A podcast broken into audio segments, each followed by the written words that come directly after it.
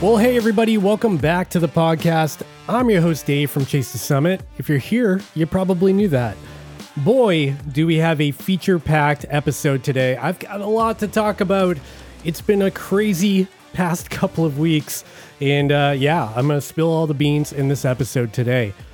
Before we dive in, I want to do a quick shout out, quick thank you to the Patreon members and YouTube members that make all of this a reality.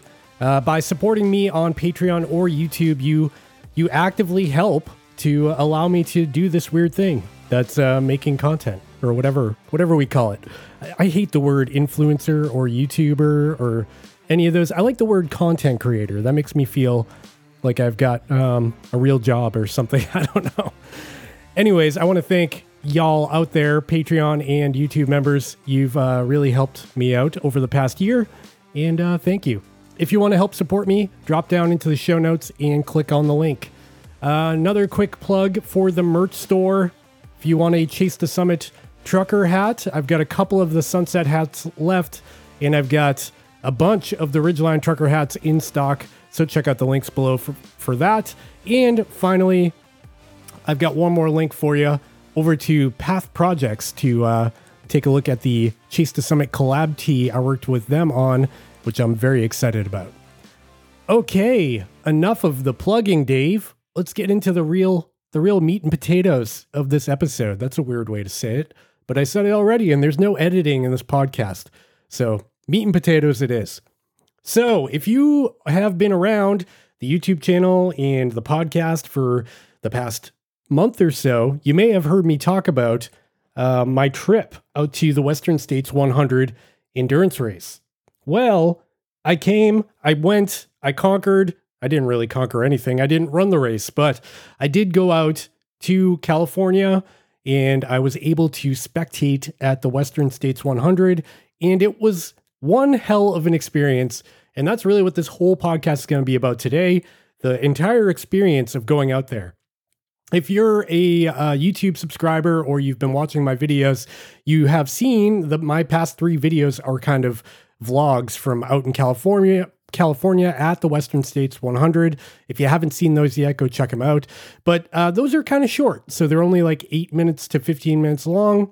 And I feel like there's so many other details I want to talk about, which is what I'm going to do in this podcast today. So if you're unaware, the reason why I was out there, this was actually kind of a weird situation. So the brand Hoka that makes shoes and running apparel uh, they contacted me like a couple of months ago and they invited me to be like part of their media team at the Western States 100. The idea being that I'm out there to film and create content around the race and then share that on my YouTube channel, which does create some visibility for the race and the brand Hoka. It's a net positive for everybody, including me, who gets a free ride out to California you know, all expenses paid kind of thing. I'm very transparent about that. I don't want any, um, you know, anybody to think that you know I paid this out of my pocket. I the only reason I was there is because they invited me and they footed the bill. So um, I didn't say no to that. Uh, it sounds pretty cool. And also, I've been like a long time uh, spectator and enthusiast about the Western states, but living on the East Coast makes kind of difficult to uh, be a fan of that race or be, or go visit at least. Um, but this experience as a whole, like every aspect of it, from being at the race to meeting people in the industry to talking with like Hoka reps to dealing with the PR people, it was all amazing. These people are like saints. Uh, everyone was so nice. It was so weird to be, I don't know, like it's their job. It, you know, they're working, and I felt like this is their job, so they probably get sick of it or whatever. But they were very on, authentic and they were genuinely having a good time, and it was just a great experience overall. So, um, if you're unaware of what Western States is, let's go back in time and talk about what is Western States and why was I there? Why was it why is it such a big deal? The Western States Endurance Race is one of the most iconic trail ultramarathons on the planet that runs through a variety of terrain from high country, technical, rocky stuff to buffed out roads and pavement. It stretches over 100 miles from the Lake Tahoe region in Olympic Valley uh, in California to Auburn, California, and it climbs over 18,000 feet of elevation gain over that distance. And this race is known for its incredibly rugged sections in the high country, but mainly the reason why this race is so hard is because of the weather. The weather out there is incredibly hot and dry, and just my short time being there, uh, I witnessed temperatures exceeding 99 degrees Fahrenheit in the shade. It was incredibly hot, super hot temperatures. So it's really amazing to watch some of these athletes move so fast in this kind of you know weather in, in this humid or not humid but super hot environment it's like an oven so uh, western states started back in 1974 when a man named gordy Ainsleigh decided to run this route on foot after it had only ever previously been done before on horseback. This was originally a horse trail, and cowboys were, I think it was cowboys, would ride this trail with their horses. Gordy decided to do this on foot. He was successful in his attempt, and now years later, it's become one of the most famous routes in the United States and even the planet. It's it's worldwide renowned for being uh, one of the most iconic trail runs on the planet.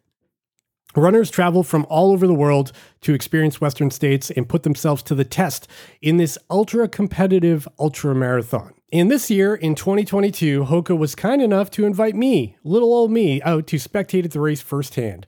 So, in this podcast, I'm going to run through all the days that led up to the race, and then we'll dive really deep into race day. Okay, so let's talk day one. Uh, this was a travel day, so I'm not going to go too deep on it, but I do want to like paint a picture for this whole experience on how tired I got by the end of this trip because it was like go, go, go. So the morning of my flight, my five year old actually had his preschool graduation, and I really didn't want to miss this. I actually ended up switching my flight to a later time just so I could make it to his graduation. Uh, so that morning, we had my five year old's graduation. I ended up leaving right in the middle of the graduation. Unfortunately, I had to leave uh, to drive directly to Boston to catch my flight at Logan Airport. Um, out in the morning, I was on the plane for like eight hours. We had a layover in Chicago, and I landed in uh, Sacramento, California at 7 p.m. That's where I met uh, one of the first people from the PR department. They actually picked me up, and they were kind of like our handlers while we were there. Uh, so we drove from Sacramento Airport to Auburn, California, and Auburn is uh, the fi- where the finish line for the Western States 100 is. But Auburn is also closer to the airport. So we decided to stay there for the night. So we met up for dinner with um, the other people that were along for this trip. It was a pretty interesting spread of spread of people on this trip. So there were three PR people, uh, two from a PR company, and then one directly from Hoka. There were three writers, and these people are super super cool. There was a, a guy named Brian there who's kind of like an icon in the trail running space. He's written for a bunch of magazines and stuff. Um, got to meet him and hang out with him for a few days. Um, there were two more writers, and then there were also two YouTubers, including myself uh, and Ryan Clayton. What's super cool about Ryan is I've been talking with Ryan for like a couple of years over the internet. We've uh, done a couple of podcasts together and live streams and stuff. Uh, I considered him a friend even before this trip, and we've never met in person. So it was like really cool to be able to meet him and hang out with him for a few days, get to know him. Uh, but when I first met him at dinner the, on the on the first day, it was kind of like a shock. Like, oh, this is a dude I know from the internet, and he's sitting right in front of me right now. It was so weird. Um, but the other weird thing is just how big he is in person. He's like six foot two, and like you don't pick that up from videos. Like you don't get the scale. Um, but yeah, he's a huge guy. And I'm a small guy. I'm like five foot six on a good day. So he's like a full foot taller than me. And we were hanging out all week. It was just like so weird uh, that he was just so much bigger. And it's not something you, it's like you don't get that perspective from a video. that makes any sense. So day one, we slept in Auburn, California at a hotel. Uh, and then day two, uh, we actually were given all of our swag. So Hoka really hooked everybody up on this trip. They gave us this like giant bag of shorts and shirts and um, CamelBak apparel. Uh, they gave us a hydration vest and a handheld water bottle and a canteen. And also, on top of all this, I'm talking like they, they gave me like 10, maybe 12 shirts, three pairs of shorts, hydration vests, everything. And on top of that, they also gave us a brand new pair of Hoka Tecton X trail running shoes. And these shoes are actually pretty incredible. So they're they're a real nice um, rugged trail runner, but they also have a carbon plate in the midsole. So they make it makes them feel really fast. And what's interesting about these is, you know, typically I wear ultra shoes or a wider kind of shoe. And, you know, in the past I've tried some Hokas, but they've always been a little narrow for my foot. But the Tecton X was actually wide enough for my foot. I found it to be pretty comfortable. I ended up wearing it the entire trip, not only trail running, but just like around town and stuff, because I brought like a ratty old pair of Ultra shoes in my bag. It was actually kind of funny. I got off the plane and I showed up in Ultras, and the PR guy was like, dude, why are you wearing Ultras? it's a Hoka trip. That just shows how naive I am. Uh, but, you know, it is what it is. But they hooked me up with a bunch of stuff a bunch of Hoka gear, Hoka shoes. It was pretty awesome. Um, I was not expecting the amount of stuff. Fun fact I only went, I only flew to California with a carry on. So I had my backpack and I also had a carry on duffel bag. And uh, I barely, I barely had enough space in my duffel bag to get everything back. I almost had to buy some luggage to pack all this stuff in because of the amount they gave me fortunately i was able to like wrestle it into the bag and like lay bear hug it and just barely zip it up to be able to get it in the duffel bag to get back on the plane to bring home. Uh, so that was fun. So after uh, we got the swag hookup we had some breakfast and stuff and then we went on a six mile run on the western states course. So we ran from the high school track where the finish line is at western states. Uh, we ran from there all the way to no hands bridge which is like one of the last big uh, milestones or landmarks along the trail before you get to the finish line. It's this really cool bridge that goes over a river. So we ran three miles in, three miles out on the trail. And man, it was so cool to be on the Western States Trail. Like I've seen documentaries, I've watched that that YouTube documentary, um, Unbreakable, like a bunch of times. So to see some of these like sites in person firsthand was just so cool. And then when we got back to the Auburn High School track, they're actually setting up the uh, finish line and the tents and everything. So the the stoke and excitement was starting to to creep up, and you could see you could kind of feel the whole community starting to get a little bit more electric. And yeah, super cool. So after the shakeout run in the morning, we packed up our stuff and we got in the car to travel all the way to the Lake Tahoe region to Olympic Valley. Now, Olympic Valley is where the starting line is for this race. And it's so interesting because Olympic Valley, like the base of it, is at 6,000 feet of elevation gain, where Auburn, California is basically at sea level. So Auburn was like super hot. It was like 100 degrees in the shade uh, that morning. But then when we got to Tahoe, it was at 6,000 feet of elevation gain. So it was actually kind of chilly when we got there. It was down in like the 60s. And at night in Tahoe, um, it actually dropped into like the 30s, uh, 40s. So it was pretty chilly there. Uh, even though it did warm up throughout the day, it was just like a whole different climate compared to being in Auburn. So in Olympic Valley, we stayed at a hotel called the Plump Jack, which was actually super cool. So if you're unaware, the Olympic Valley has this like big ski area called Palisades, which was previously the home of the Olympics way back in the day. And now it's a ski area in like kind of tourist attraction and within there, there's a whole bunch of shops like a North Face, Patagonia. Um, there's a bunch of restaurants and stuff, and a couple of hotels, including our hotel, the Plump Jack. So we were like, you know, maybe 10, 20 meters away from the starting line at our hotel, which was super cool.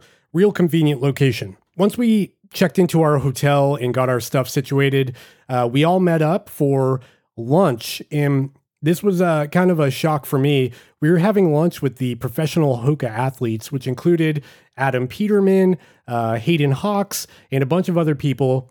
We got to meet them and eat lunch with them at a Mexican place. Uh, sitting across the table from Hayden Hawks was kind of like, I was a little starstruck. He's a dude that I've like idolized for years. And here he was like eating tacos across the table from me. It was really, really kind of interesting. It also made me kind of wonder. I had a, a bit of imposter syndrome. Like, why am I here? Why do I deserve this? It was uh, it, it was kind of a system shock for me. Also, during this lunchtime was uh, my opportunity to meet uh, Reggie and Myra, who are two Hoka sponsored athletes, and they were super cool. It was really nice to meet them and learn their story on how they arrived at Western States.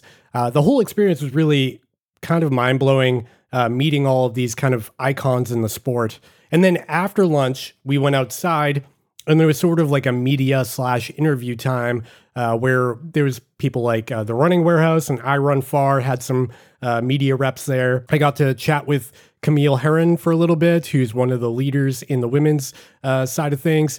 And I got to talk to Adam Peterman for a few minutes, who was just like a super nice guy. And we'll circle back to him a later, a little later in this podcast, and I'm sure you know why by by now. Honestly, during the media time and interview stuff, I got like really uncomfortable because I'm not great at interviewing people in person, and I think uh, the PR people that we were with kind of expected that you know, Ryan and I would want to get some video of talking to the athletes, but I was pretty timid and kind of laid back a little bit.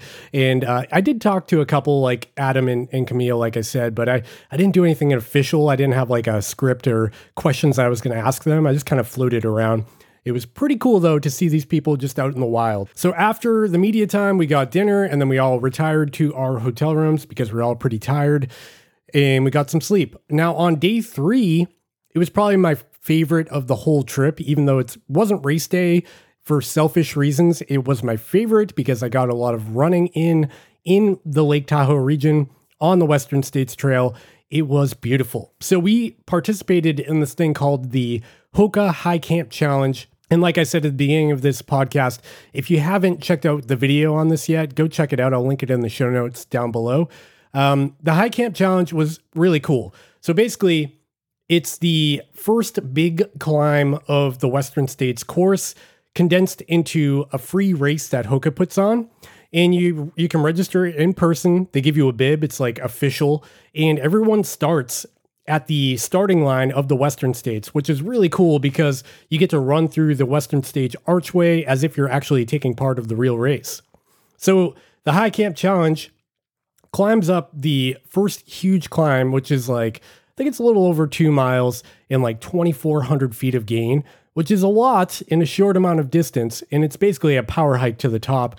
But there were some elite athletes there that that crushed it, including a guy that worked for Hoka, this guy Sam, who was like super chill, super nice, and he was very humble. Like he didn't even say what kind of athlete he was, but I did I did mention him. I did hear him mention talking about like a 14 or 15 minute 5K. So I was like, oh man, this guy's fast. But when we were in the high camp challenge, Ryan and I were like basically power hiking to the top, and this guy Sam friggin' won the whole thing. He won the race. He did it in like 27 minutes. It took me like 40 minutes to get to the top. Uh, but that was like super fun. And the best part about the high camp challenge is after you climb to the top, you have a couple of options. You can have some free pancakes, which they had up there. They served panca- pancakes with whipped butter and syrup. And um, they actually offer you a ride back down on the tramway. They have like a wire guided tramway that runs from the top to the bottom. So you could just do the run up, eat some pancakes, and then ride back down. However, Ryan and I decided to treat this a little differently. So we did eat pancakes. We used it as like a aid station basically. And then we continued running on the Western States course we went up and over the escarpment, which is the the first uh, peak of the course. If you run up the big hill, you get to the top. That's the escarpment, and then you go down the other side to continue on the course. We went out a total of six miles, and then we turned around and came back and climbed back up and over and ran back down to the bottom for a total of 12 miles. Those 12 miles were so magical. That course, the that area, like the trails in that area, are just so beautiful. And ah, man, I was like in heaven. The trails are like buffed out. They weren't super technical, but they had like a little bit of tech to them. So it was like just enough to keep it exciting. I feel like I couldn't turn my camera off because there were snow covered peaks all over all around us. There was snow where we were. And the high point on that hill climb was about 9,000 feet of elevation, and it was just enough to start feeling the effects of the low oxygen. Like I wasn't, I obviously was not on top of uh, Mount Everest, but because I live at sea level, my body could totally feel that altitude um, in a negative way. But it was also kind of a rush to be able to be up in the high country and kind of feel what the runners would feel on race day.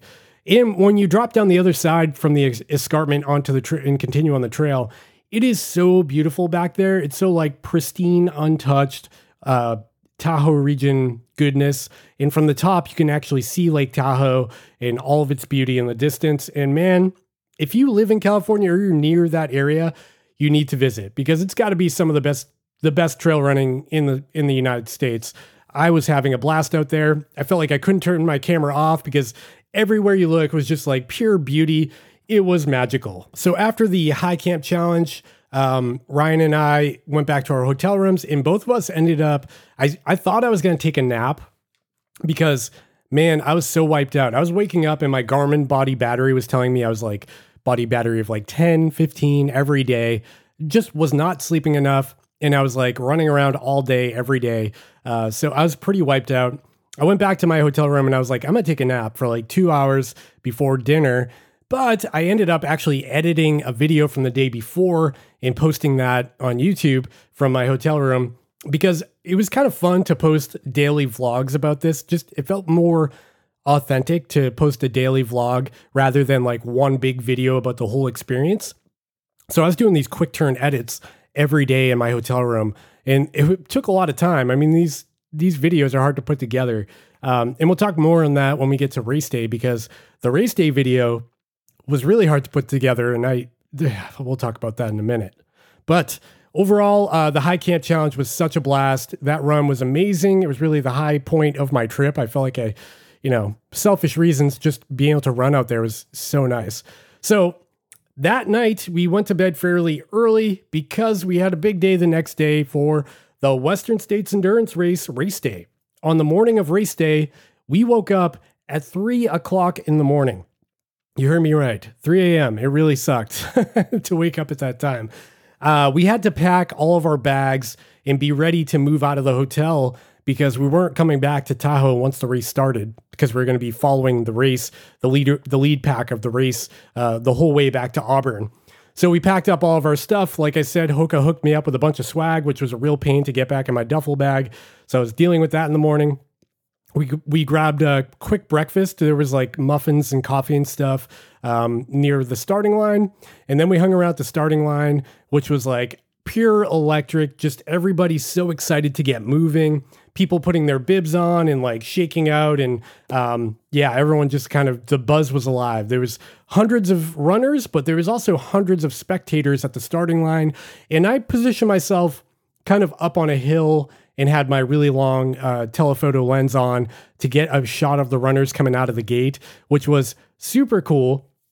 And when the countdown timer hit zero, the runners took off and everyone's screaming and shaking cowbells. And yeah, it was amazing. But the really funny part was after the runners left and they start climbing up the hill, how quiet Olympic Valley got. You could basically hear a pin drop after the runners left. It was like all that excitement traveled away with the runners, and Lake the Olympic Valley just kind of went back to being Olympic Valley. it was it was really weird. It got so quiet and yeah, pretty pretty interesting. So after all the runners left, we quickly went back to our hotel rooms, grabbed our gear, started loading up the cars and saddled up for a very long day. So the first stop we decided was that we we're going to go to Robinson Flat which is at about mile 30 of the Western States Endurance Run. And we had to be really strategic about which aid stations we were going to stop at along the race because logistically, it's really hard to get around this course. Robinson Flat was way out there. It was like a two hour car drive from the starting line to Robinson Flat. And then when we got there, we actually had to park our car and then get in a bus, like a school bus, to shuttle up to the actual aid station. And the aid station itself was kind of perched up high, like between mountains. So the road getting up there was like super narrow and this windy mountain road with like a 100 foot fall off on either side of the road. And here we are in a big school bus just navigating this really precarious road.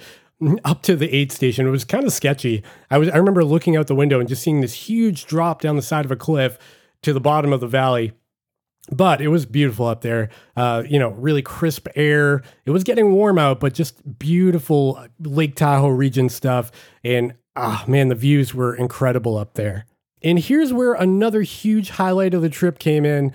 I got to meet Tommy Rivs. I was out there at the aid station, kind of framing up my shot. We were all waiting for the runners to come in. So I'm out there with my camera on the course, kind of just aiming it around and making sure my exposure is right and the settings are all good. And I look over and I see a guy with a beard um, with a camera. So he's got like a big telephoto lens camera. Um, and I'm like, that couldn't be him. And I couldn't believe it. It was Tommy Puzey or Tommy Rivs. And if you don't know who Tommy is, he's an, an elite ultramarathon runner who also battled incredibly difficult cancer that he ended up in a induced coma for months and had a bunch of surgeries and barely got away alive. And his story is truly inspirational and incredible. He's like an idol of mine. You know, I watch him on my treadmill on the iFit videos. He's like a uh, Nordic track uh, Nordic track athlete, so he's in all of the iFit videos when you go up on your treadmill. And my wife and I have been following his story very intently this whole time. So to meet this guy in person, I was like full out starstruck. I didn't even know what to say to him because we had a quick conversation. I was just like, dude, I love you.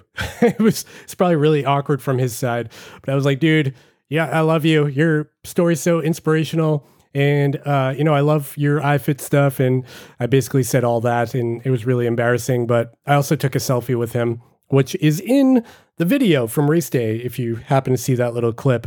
Uh, but yeah, he was doing photography for somebody. I don't know who. Uh, but he was out there on the course just kind of hanging out. And we talked for like 10 or 15 minutes. He was super friendly and he gets approached all the time. So it was really nice of him to take some time to actually talk to me. So, um, we were we were up there for a while before any runners actually came through, and the first person to come through was Ludovic Pommeret, who is a French, I think he's French Canadian, uh, Hoka athlete, and he was looking like he was struggling a little bit, like he was he was looking strong, and he was obviously in first place overall, so that's a good thing. But he he was looking a little bit fatigued at this point, and it's probably because it started to warm up now. And shortly behind Ludo uh, was Hayden Hawks, who was my pick. I thought he was going to win the whole thing. He was looking really strong. And at Robinson, he was looking incredibly strong. He was looking like unfazed, kind of just chilling, running uphill. He was running up the hill instead of hiking it. I could barely keep up with the guy, and he had just ran 30 miles, and I my legs were fresh. I was just trying to chase him with a camera, and he was crushing it after that, a few other men came in, and then the first woman came through, who was Emily Hawgood, I believe, and she was looking really strong as well. We hung around at Robinson for like, I want to say maybe an hour, maybe two hours. Um, and then we decided we were going to move on to the next aid station, which was Forest Hill. Now, Forest Hill was at mile 62, I want to say. So we had some time. Uh, we decided to stop off at like a grocery store and grab some lunch.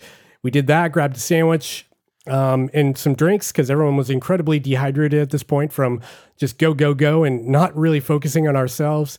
Uh, and then after that, we moved on to Forest Hill. And this is where it got really, really hot. So the Forest Hill aid station is obviously in Forest Hill, California, which is kind of like a nothing town. Seemed like the population there was like probably 30 people or, or something. It was like this little downtown area with some shops, like a restaurant, a bar, and a few other things. And then outside of that was just kind of like the outskirts of Forest Hill, which were like just residential areas. But the aid station here was kind of a hot spot. A lot of people hanging around. Everyone's crews getting ready for their runners to come in. And this is also where um, they could pick, the runners could pick up their first pacer. So there was all these pacers there putting on their bibs and getting warmed up and stuff. So there was a lot of buzz and excitement going on at Forest Hill. Now, this is where it got really hot though. In Forest Hill, I want to say the temperature was like 99 or 100 degrees Fahrenheit.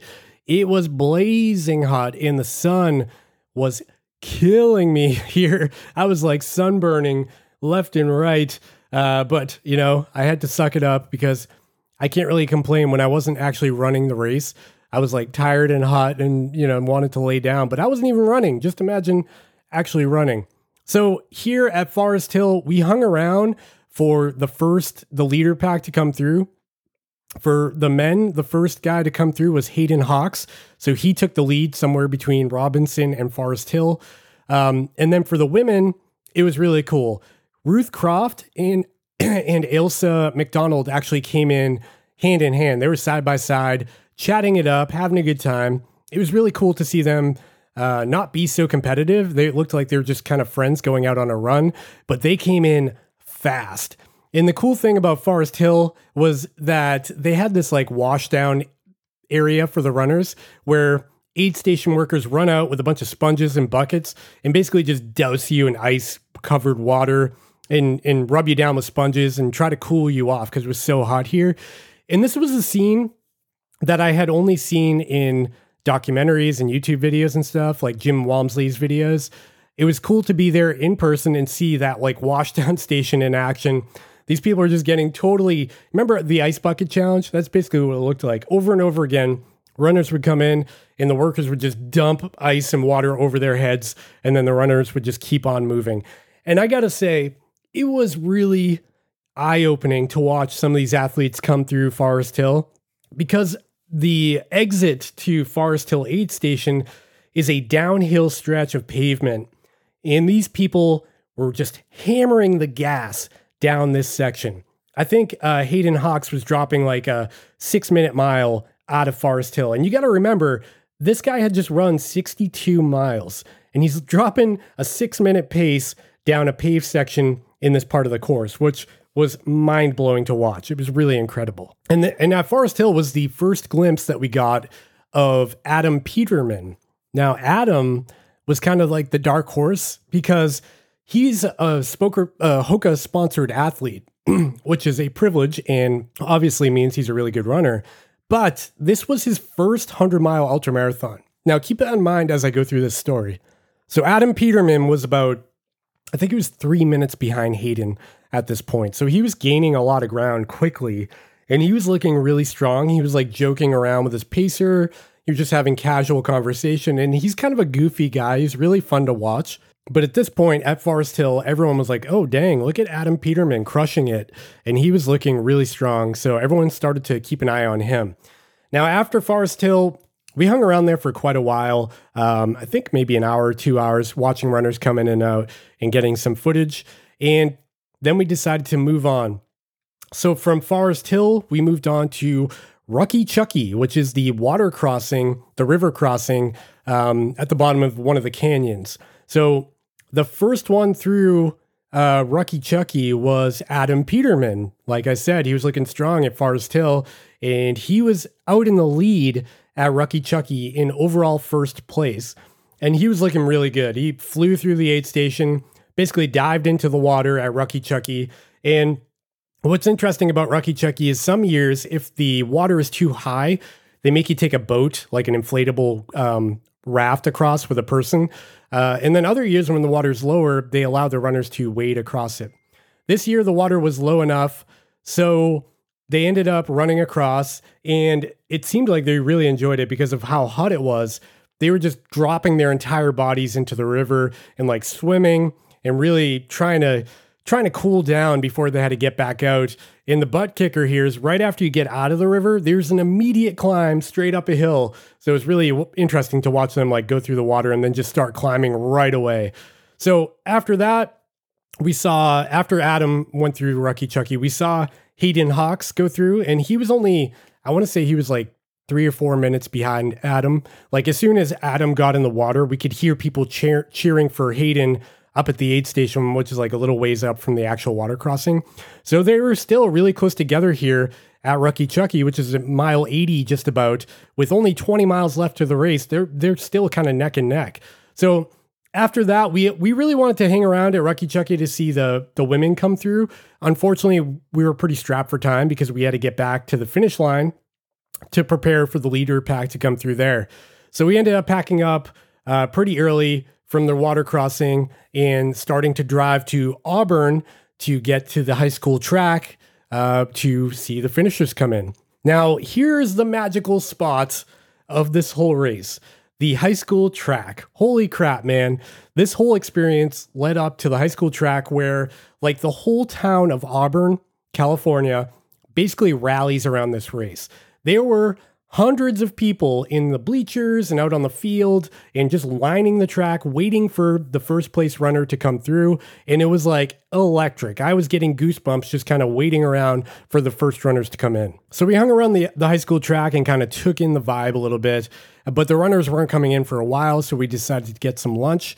We also, I forgot to mention this whole time, had media passes, which were crucial for creating content around this race because a media pass actually allows you to get into the aid stations around the actual runners. Otherwise, you're kind of stuck behind roped off areas. So it was cool to have like exclusive access to where the runners were coming in. And um, even at the track, if you had a media pass, you could be behind the finish line and you can also be in the media tent which is right by the finish line which is great because otherwise you're kind of stuck in a big crowd of people and it's really hard to get a good shot with a camera when you're stuck in a big crowd of people. So, very thankful to have those media passes. So, we got lunch, or I think it was lunch, whatever it was, it was food uh, in Auburn. It was actually really good. We got like some vegan uh, tacos and stuff downtown in Auburn. And then we walked back to the track and waited for the first runners to come in. And then we actually decided to hike up to uh, the top of the hill before they come into the high school which is actually uh, mile 99. And mile 99 is special here in Auburn because the whole community, yes, they're all hanging out at the track, but there's also a huge group of people that hangs out in the suburban area at mile 99. And they basically have a pie, uh, like a big party here. They had a TV with the live stream of the Western States playing, and they had like drinks and stuff, and a bunch of people hanging around, and everyone's just waiting for these first runners to come in. So we start to hear the rumbles. We st- we're at, we're hanging out at mile 99 and we start to hear some clapping and cheering and around the corner comes Adam Peterman in first place. And he is looking so freaking strong. It is ridiculous. This guy had just ran 99 miles and he looks like he just got out of the car to run like a 5K or something. He was in great spirits, laughing, high fiving people, just looked really good at this point and he's at mile 99 at the Western States 100. So everybody's like rallying around him and cheering him and running him in. And it was really cool. I think he ran in with his dad, who was right next to him the whole time, which is like, I don't know. The whole thing was just like magic. I can't even imagine how epic this moment must have been for Adam. So I started to run with Adam to get some footage of him coming through mile 99. And then Ryan Clayton, myself, and some of the other people that were there decided to peel off from him and take a shortcut back to the track because honestly, he was running too fast for me to keep up with. And I wanted to be in a position where I could get like a good angle of him coming through the gates and onto the track. So we ran down a side street, kind of came in the backside of the track, ran down the bleachers and over to the entrance, and we managed to get him coming through the gate with his whole crew of people. He came through big smile on his face, super stoked, high fiving people as he ran around the track. And then he came through the finish line, grabbed that tape, and cheered. And just the place electric exploded and cheering and clapping. Everyone was so excited for Adam. He was all smiles. He looked really good. Uh, it was a beautiful moment. I think he finished in 15 hours 13 seconds. I think was the uh, 15 hours 13 minutes. I think was his time on the on total time on the course, which is a really respectable time. Uh, really incredible that this was his first 100 mile ultra marathon, like mind blowing. So after he finished, they do an interview with all of the top 10 men and women separately. So uh, Dylan Bowman and Corrine came out to do their post race interview with him. And I think the best quote from him was when he was talking about passing Aiden, uh, Hayden Hawks to uh, drop into first place. How ultra marathons are kind of funny because when you pass somebody, it's like an old man race because everyone's moving so slow out there, even the elites, because it's such a long race that when you pass somebody, you're not like flying by them. You're basically like yo-yoing them until the point that you break off from them and kind of move away slowly. So he joked about how it was like an old man race, and I thought that was really funny. He had a great sense of humor even after running 100 miles, and uh, he was looking really good. However, one thing I left out of the video entirely was uh, it was really funny, and I hope he doesn't mind me talking about it. But Adam, after he was interviewed, he looked so good. I was like, how's this guy look so good? And he started to walk away and go over to the tents where he was going to chill and, you know, probably rehydrate and try to get his bearings together. Um, he got like halfway to the tents before he bent over and just started vomiting all over the track. I felt so bad for him.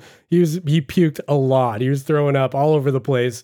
Um, but he composed himself, pulled himself back together, kind of laughed about it a little bit, and then he kept walking over to the tents. So about 30 minutes after Adam Peterman finished, came second place male uh, Hayden Hawks came through the gate and ran his victory lap. He actually looked really strong as well just a little bit slower than Adam this time around. But he did this really funny, like football end zone uh, football spike with his water bottles when he came through the finish line. He smashed them on the ground to the point where they broke. And he was just like super excited that he finally made it to the finish line. And it was a big moment for him because he had just beat his own personal record by a lot and he just had came in second place at Western States which is a huge deal so he was very proud of himself and in his post race interview he was funny too because he was talking about how Adam was kind of the underdog, and he was talking about how he he really progressed a lot um, since last year, and how they're good friends and stuff. And it's just cool to see the competitiveness. I mean, these guys are super competitive. Don't get me wrong, but they're also friends, and it really shows in the the way they present themselves. No one ever trashes each other. Everyone's so nice and humble, and it was really cool to see that in Hayden's post race interview. So after Hayden came through uh, the best, I think the most intense finish was for third place men's uh, was Tyler Green and Arlen Glick. And they basically they were on the track at the same time, which is rare at an ultra marathon of this length to be finishing almost exactly the same time. It was really cool to see. And Arlen Glick came through the finish line and then Tyler Green came through with his wife and he like collapsed after the finish and laid on the ground and his wife was trying to get his shoes off and stuff. It was really quite an epic finish. Then we hung around uh, and we actually got to see the first place woman come in, who was Ruth Croft, and her finish was hilarious. First of all, she looked incredibly strong. She ran the third fastest time in 49 years at this race, which is something to be incredibly proud of and she looked unfazed. Like, I know she got her butt kicked. It's a long race, but from my perspective, she looked like really fresh, really good. And the way she came in was too funny. She had her crew had dressed up in like inflatable dinosaur costumes. And they they raced her, they chased her around the track wearing these di- dinosaur costumes. It was hilarious, but I also felt really bad for the people in the costumes because it was like 100 degrees out and they're wearing these like plastic bags over their heads in the form of dinosaur costumes. But it was really funny. And Ruth thought it was really funny too. She was like clapping and looking back at them. And yeah, it was it was a great finish overall. After that, there were a couple of memorable moments like Adam Kimble came through and he ran across the finish line with his baby daughter who couldn't be more than six months old. This little baby, he was holding her as he crossed the finish line. And the dad in me was like, oh, that's really sweet. Um, and that was really special for him as well we were about to pack up and leave at this point because we had been awake for like 20 hours or something crazy. It was a really long day. We were so tired. We wanted to see more runners to come in, but honestly, I was barely functioning at this point. So we started to pack up our stuff and head to the car. And that's right about when uh, Ailsa MacDonald came through, who was the second place woman and she was running on the track. Unfortunately, I didn't I didn't take my camera out, so I didn't get any footage of her. But you know, big props to Ailsa MacDonald because she looked great as well, and she wasn't far back from Ruth Croft. So after all that, we decided to pack up and head back to our hotel, which was at a uh, Comfort Inn not too far from the the finish line. I slept like a freaking log. I basically walked in my hotel room, uh, took a shower, quick shower, almost passed out in there and then walked over to the bed and fell over like a, a tree blowing in the wind and just smashed down on the bed and like blacked out from then to about 9 a.m. the next day. So the next day when we woke up, we all kind of just did our own thing. We grabbed uh, Starbucks and kind of debriefed what happened the day before and um, just kind of had some final thoughts with each other before we had to head off to the airport. Unfortunately, we didn't have enough time to visit the track again to see more finishers come in because the real magic of this race is something called golden hour, which is the final hours before cutoff before while the final racers come in. So there's people who come in at that 29, you know, 29 30. They're out there for 29 hours running. And yeah, I mean, the leader, Adam Peterman, finishing this race in like 15 hours is really impressive, but also spending nearly 30 hours out on the trail is also impressive. So it's really cool to be there for Golden Hour and see these final finishers. Unfortunately, we didn't have time to do that because our flights were fairly early. We had to drive into Sacramento to get on the plane. So we did miss Golden Hour. But uh, if you're in the area during a Western States, make sure you do visit for Golden Hour. Travel home was kind of rough. My flight was about, I think it was like 1230 uh, in the afternoon.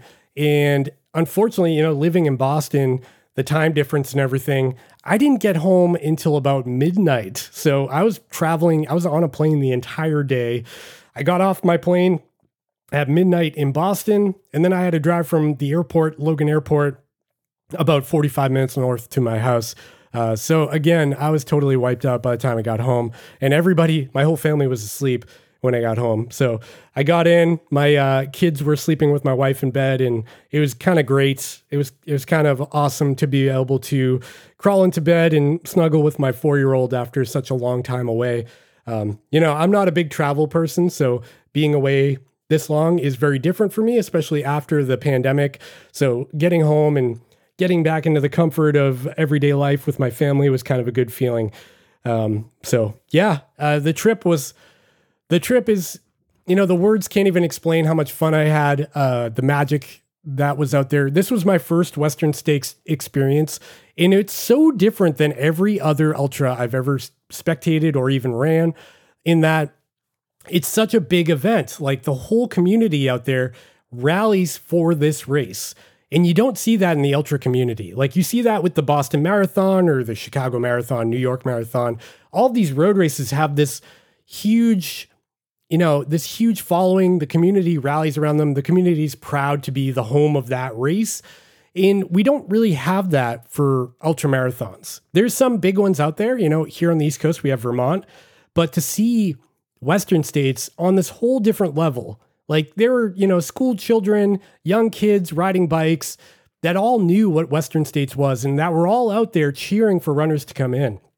And you know, families, people that don't even run, people that don't participate in ultras, being there just to cheer people in and be part of the experience. It was so different for me. And it was really cool to see this side of ultra running. And I hope, you know, as the sport progresses, as it gets bigger and more people recognize it and see it as a real sport, my hope is that more of these races start to come to fruition. And some of these older races like Vermont, um, start to turn into a more of a community thing because it was it was really magical and I'm so thankful that I was able there to be there to to witness it firsthand. And you know, one more time in this podcast, I do want to thank Hoka for allowing me to take part in this opportunity. Um, I felt I did not feel worthy, and I hope uh, I hope the brand is happy with the content that I made around the race because I'm proud of it. And I just had such a good time being out there. It was a real amazing opportunity. And yeah, uh, thanks, Hoka, for, for making this a reality because it was just so cool. All right, friends, that's really the end of this podcast. Uh, I hope you enjoyed it. I hope you enjoyed my reaccount of this whole experience. Uh, it was one heck of a thing, man. And I'm so glad I got to be out there for this. If you enjoyed this podcast, I would really appreciate it if you hit that follow button that's on your podcast platform of choice. Make sure you give me a five star review on your Spotify's and Apple's. And make sure if you're listening on Apple to leave me a comment to let me know what you what you think about my podcast. I hope you like it. One final shout out for the merch store. If you want to pick up a uh, Chase the Summit trucker hat, check that out. And finally, I mean, finally, make sure you go over to the YouTube channel and subscribe over there as well so you don't miss more videos about races coming up in the future. I got a lot coming, man. And uh, we're going to talk about that in the next podcast. So that is the end of this episode.